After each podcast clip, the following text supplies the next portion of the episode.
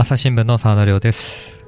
本日の楽屋は前回に引き続き音声チームからお二人波江里子さんと堀山さんをお呼びしております。お二人ともよろしくお願いいたします。よろしくお願いします。何の話しますか？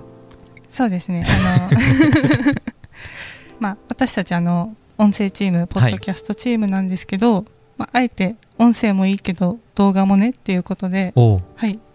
あの普段どんな動画コンテンツ見てるかっていうのをまあお二人にもいろいろ聞ければと思うんですけど。音声コンテンツじゃなくて動画コンテンツといそうね。うあえてのね、はいあえてはい。映像は流せないけどみたいな。そうですね。普段から結構動画コンテンツは見るんですか？そうですね。あの仕事終わった後とかはい。私結構もっぱら YouTube なんですけどあ YouTube はあの10分とか15分とかで見れるんで、はい。でまあ倍速にしてみたりもできるので ちょっと手軽にちょっとリフレッシュに見たりとか。はい。結構ヘビーユーザーですか？そうですね。えどれくらいの時間一日見るもんなんですか？一日。えそれ言ったらちょっとあれですか な流したままはい。みたいのも結構あるんで、あのラジオ番組ああ多分音だけ聞きながらそうあの公開収録みたいなのをやるときありますよね、あのありますね。えーっと「オールナイトニッポン」とかでも、はいはい。でそういうのを流しておいたりとか音だけ聞いてれば分かるものをそのまま流しちゃう時もあるしっていうのであの 何時間ですかね。これは相当な時間聞いてますかもしれない。そう、まあ、かもしれない。えそれは仕事終わりに聞い見たり？あそうですね。基本は。はい。どんなの見るんですか？最近すごい好きで、はい。かつなんかちょっとうちのそのポッドキャストに似てるなっていうふうに思ったのがえっ、と本屋さんのあの有林堂さんっていう本屋さんがやってる「はい。有林堂しか知らない世界」っていう番組と、はい、はい、あとあの農林水産省がやってる「バズマフ」っていう、はい、チャンネルあるんですけれども、はい、これを結構好きで見てます。へえ、はい、堀さんご存知ですか？いや知らなかったです。いやなんかどうやって発見したんですか？確かいやなんかスクロールしてると出てきた。してると出てきた。多分あの急上急上昇中とか多分人気の番組ってあー確かに。あの勝手にそのポッと出てきたりするじゃないですか、はい。多分それで出てきてうーんでどっちもしばらくは見てなかったんですよね。はい。なんかどんな番組かわからないしなっていうので。確かに、ある時ちょっと見てみたらすごい面白くてはい、え、例えばなんかどんな回見たとか記憶にあるやつあります？のその農水省のバズマフの方からでもいいですか、かはい。と最初に見たのがどの動画だったかはちょっと思い出せないんですけれども、はすごい面白かったのが、はい。えっ、とあ農水省チャンネルそのバズマフって職員の方すごいたくさんの方がそれぞれのなんて言うんでしょう小さい番組を持っててやってるみたいなイメージなんですよね。あの朝日新聞ポッドキャストにメディアトークとニュースの現場からがあるみたいに、はい。あのたくさんチャンネル番組が中にあるみたいな。コーナー的な感じなんですか？そうですね。多分あのその東京の本庁の方もやってますし、はい。あの関東農政局とかお中国農政局とかそれぞれのその地方の。の方もやってたりっていうのででちょうどその本庁でやってる私すごい面白かったのは松岡さんっていう。松岡さん。はい。松岡さんっていうそうで岡さん。す。農水省の松岡さんがやってるはい。あの GI っていうあの地理的表示はい。であるんですけどそれを分かりやすくラップにしたラップ。ちょっと何が起こってるのか。そうなんですよね。で GI って総局時代に私もちょっとなんか取材とかで出てきたなって。取材で出てきた記憶はありますね。なんかその食産品とかでその GI 表示はい。取得しました。っていう、その取材とかあったなっていうのを思って、うん。でも確かに GI って最初ちょっととっつきにくくて。はい。あのその調べても難しいというかこれをどう噛み砕いて書こうかみたいなうん。のあったなっ確ていうのですごく覚えていてはい。でラップがもう分かりやすくてですね。でかつその農水省もなんていうのはい。本丸が作ってるっていうのでまあ間違いない表現っていうとこで安心して 安心して見られるコンテンツ。なるほど、はいえでもそんな農水省の方がラップとかって結構攻めてる感じありますけどそうですよね。どうなんですかね？私いや面白いんですこれ動画、けどね、今こうポッドキャスト聞いてる方には見せられないんですけど、はい。どんな映像なのか見れるんですか？検索してもらいたいですね。すごい真面目そうな方ですよ 松岡さん。なんかもっとね農水省なのでうん。お堅い感じかと思って。なんか音声チームにいておかしくない確かにうちと同じヘッドホン使ってるんじゃないですかねこれ。あそうなんですねあこの松岡さんが一人で喋ってこう紹介していくみたいな感じ。でもいろいろあの複数の職員の方が出られてる番組もあったりとかいろいろ。若手がやってるんですかね。でも確か若手が多いと思います。若手職員の方がっていうので。結構自虐的な雰囲気も感じますけど。ああ多分そういうチャンネルも あったりでで多分その国産ワインに詳しいソムリエの資格を持ってる方が、はい。あのワイン官僚ひろきさんっていうんですけど。ワイン官僚ひろきさん。はい、キャラキャラ濃い人たくさんいますね。そうなんですよね。でその人獣医獣医の資格も持ってるっていうへ方でえあの本業多分獣医としてその農水省で働いてるみたいなんですけど、その国産ワインについてすごい解説されてたりとかあとはもういろいろなんかもうチャンネルが多すぎてなんですけど。農水省あるあるとかも最近出されてたりして、ちょっとあの行政取材とか私たちも確かにはい。やってるじゃないですか、はい。それ見ると、まあ、課長補佐が一番怖い。一番さが一番怖い。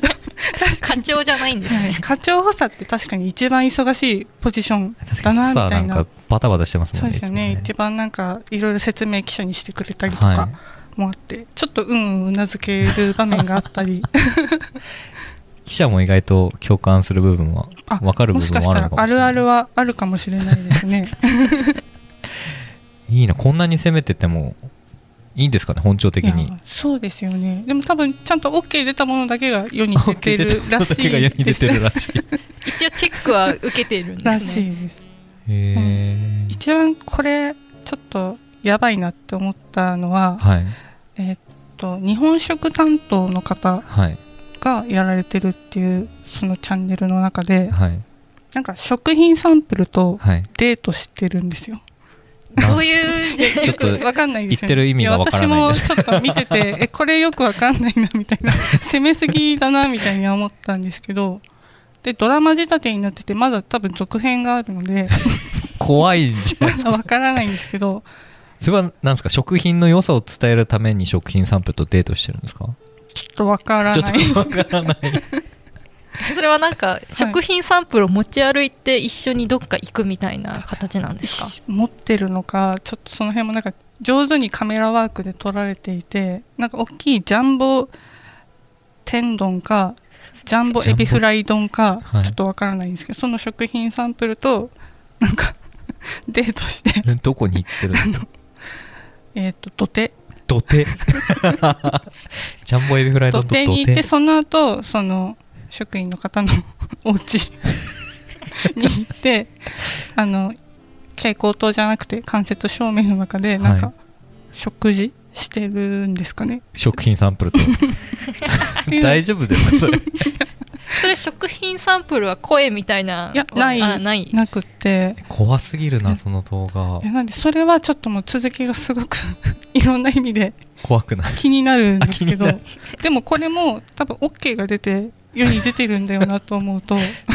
それ大丈夫ですか？チェックしてるの課長補佐とかじゃないんですかもっと上の人がちゃんと見てるのかなんですかね？ちょっと聞いてみたいですよね。確かに。はい、ポッドキャスト聞いてくれてたら出てほしいですけどね全然、ねはい、そうか他にはなんかどんな動画見てるんですか？農水省ばっかり見てますか、はい。あ そんなことないです。他はあそうですね。最初に言ったあの、有林堂しか知らない世界有林堂しか知らない、はい、それはどういう？そうです。あのこちらの首都圏中心にある本屋さんはい。なんですけどあの職員の方職員じゃない社員の方ですね。とか、ゲストの方が出てこられていろいろ文房具とかあとは本紹介したりとかあのやってるんですけれどもはい。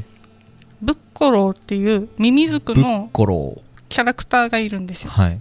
そのキャラクターが MC していてでえっと結構番組もなんか作りがプロっぽいんですよへねーテレビ番組組みたいなそんな感感じで制作会社がやってるのかなって思うような番組。多分あの社外の人が入ってあの一緒に制作してるっていう形みたいなんですけどそのブッコローの MC のツッコミとかがすごい攻めてて。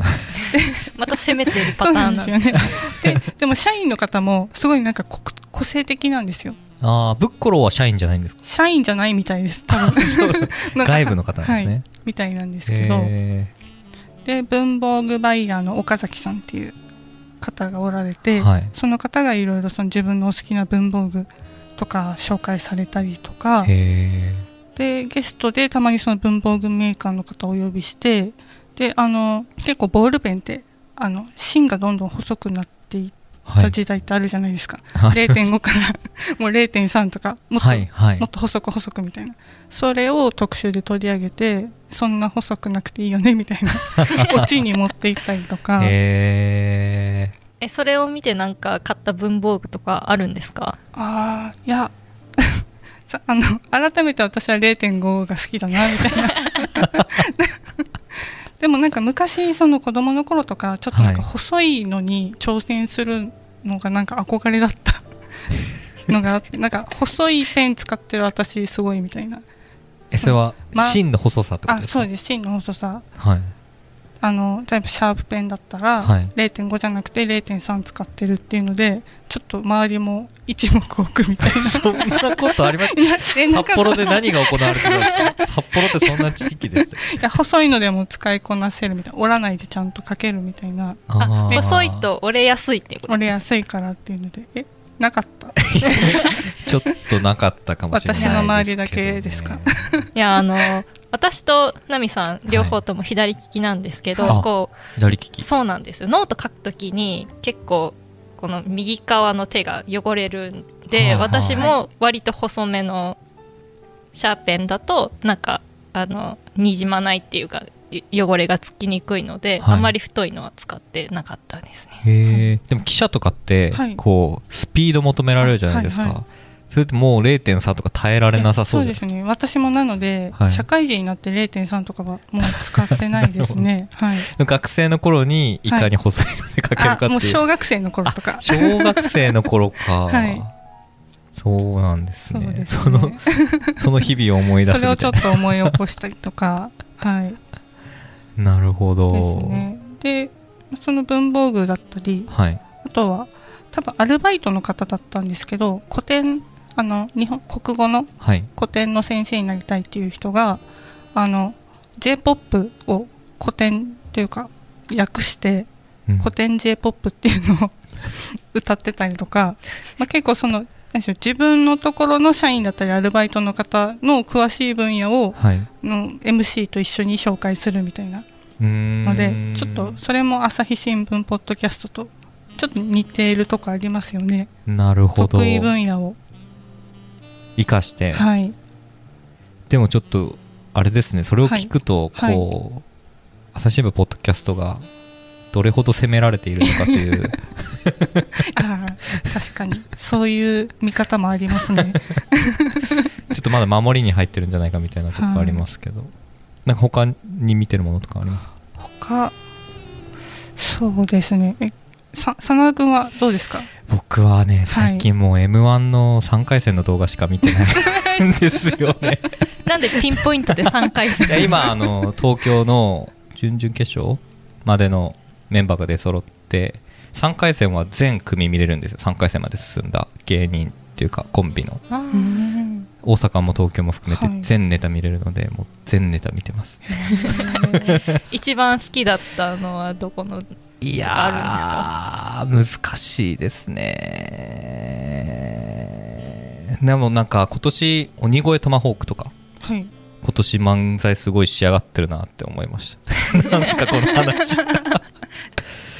あとなんかはい。はいはい。それは YouTube で見てるんですか？YouTube です。もうなんか今ものすごい数が上がってるんですよ。はい。それを見るだけでここ3日間くらいは終わってる。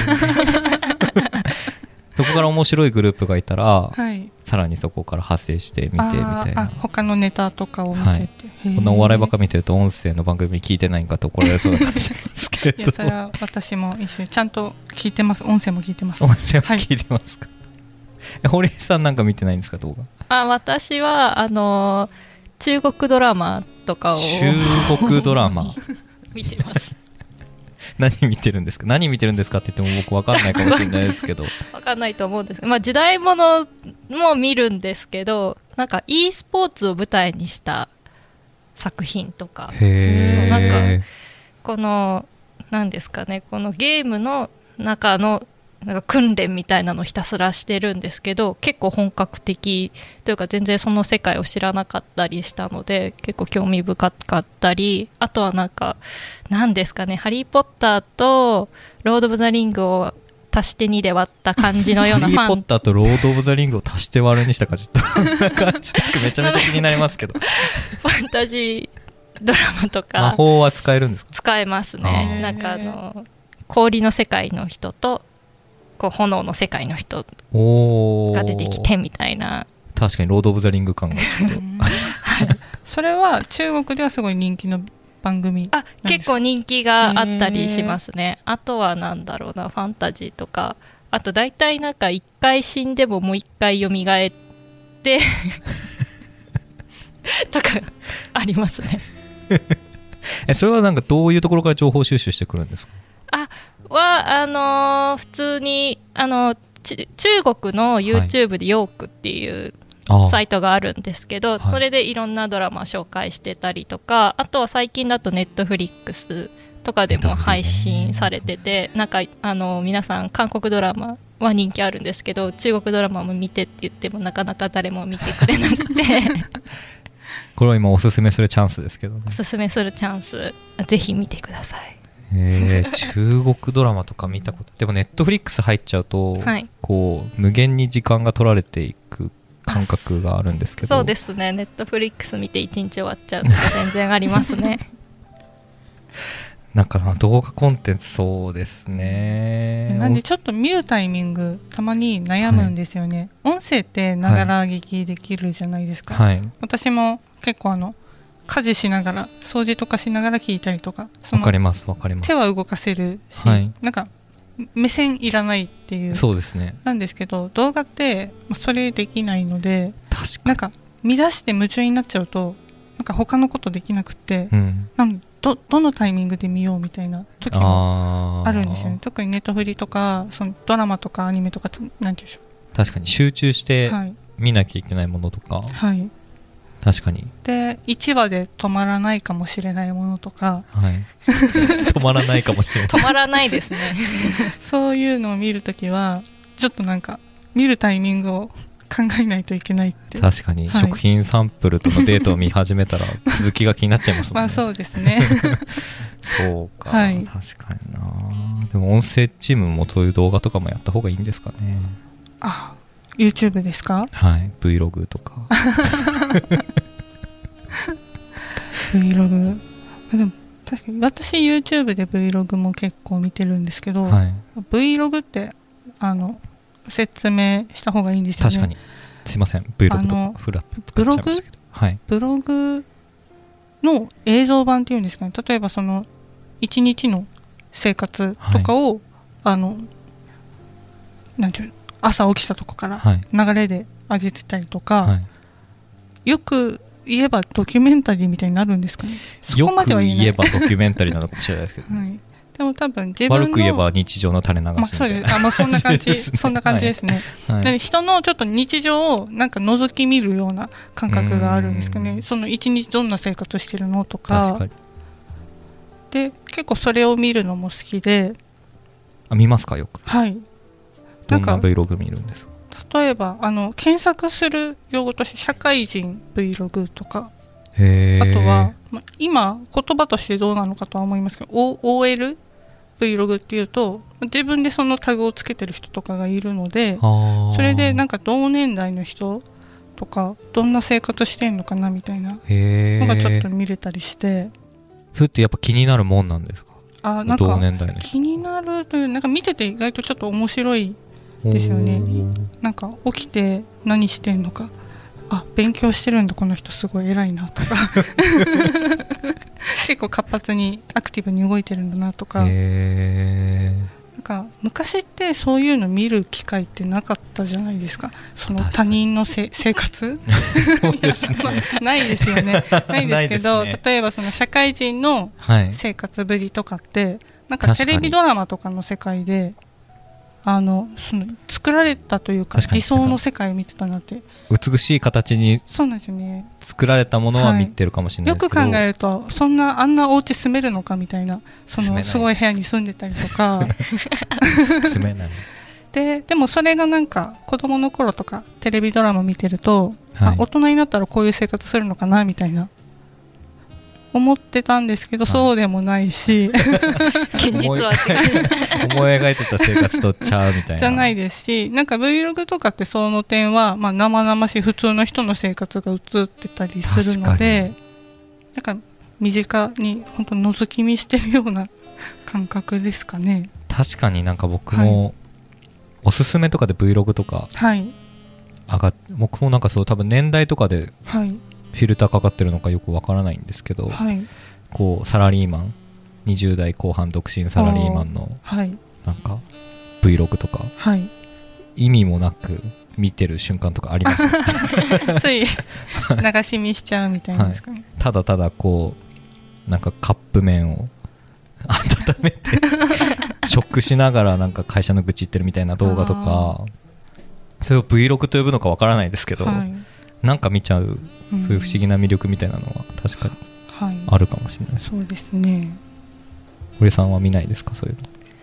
私も見たことないのでちょっと今度見てみようかなと。ファンタジーの世界ばっかり。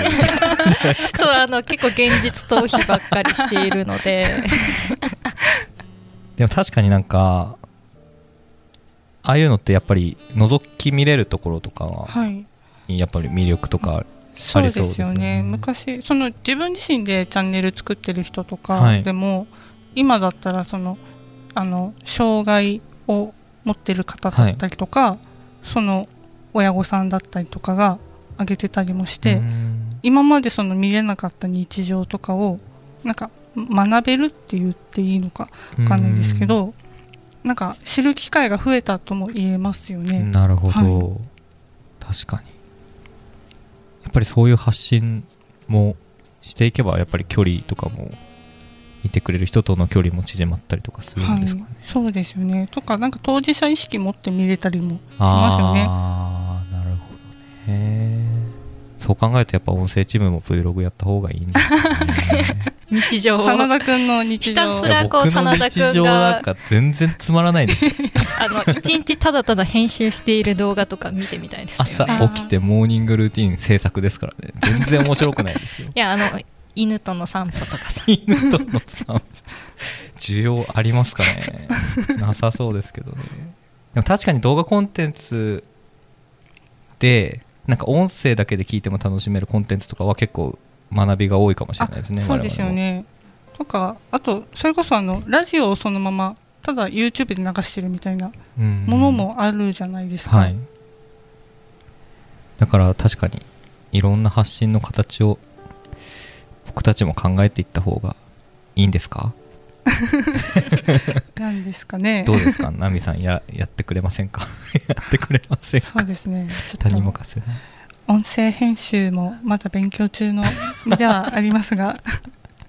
でもそんなにはい。それが私見てるやつで、えー、と北欧暮らしの道具店さんはいはがやってる「チャポンと行こう」っていうあのポッドキャストにも出てる番組あると思うんですけど、あれあの YouTube でも流してるんですよいね。ああそうなんですね。でもうそれこそ別にテロップとか出すわけじゃなくって、はい。あの音声とそのし静止画だけで流してるんでもしかしたらそのそんなに手間をかけずにあの YouTube 進出できるのかなっていう可能性は感じます。なんか神田さんは TikTok をやってほしいって言ってましたよ TikTok どうですかね TikTok は見ないんですか？動画コンテンツ。TikTok はちょっとははいあ。見ます。はい。でもあれも止まらなくなりますよね。TikTok あまり使ったことないんですよね。とは TikTok から多分流れてきた映像 YouTube のそのショート動画みたいのであ確かに。も見れたりとか。今 YouTube もショート結構ありますよね。たくさん出てますもんね、はい。確かに。動画にすることも考えながら動画チームになってしまうんですか？いや音声もちろん音声手なんですけど、はい。でもなんかやっぱり音声だからこそいいところもあればはい。こうやっぱり表情とか顔とかはい。今喋ってますけどはい。どんなやつらがやってるんだって 今もう覆面な状態ではい。こうペラペラ喋ってるので、はいまあやっぱ顔見えるとやっぱ距離感も縮まりますもんね。まあ神田さんは出てますけどね。はい。他のメンバーはもう覆面で今やってます、ね、黒子状態。はい。なのでなんか新しい発信の形とかもね考えていければ。はい。いいですね。はい。そんな感じではい。ちょっとまたなんかおすすめの動画出たら天丼の引き続き 食品サンプルの続きとか出たら。気になってるんです私も。早く出ないかなって。ねそういう動画コンテンツの人の話とかも聞きたいですけどね。そうですね。そうですよね。はい。もし聞いてる方でいらっしゃればぜひはい。お声掛けいただければコラボとかもね、はいぜひそうですね。させていただければと思うので。はい。はい。じゃあまたお二人とも出ていただければなと思います。今回ありがとうございました。ありがとうございました朝日新聞ポッドキャスト楽屋裏ではリスナーの皆様からトークテーマも募集しています。ハッシュタグ朝日新聞ポッドキャストでつぶやいてください。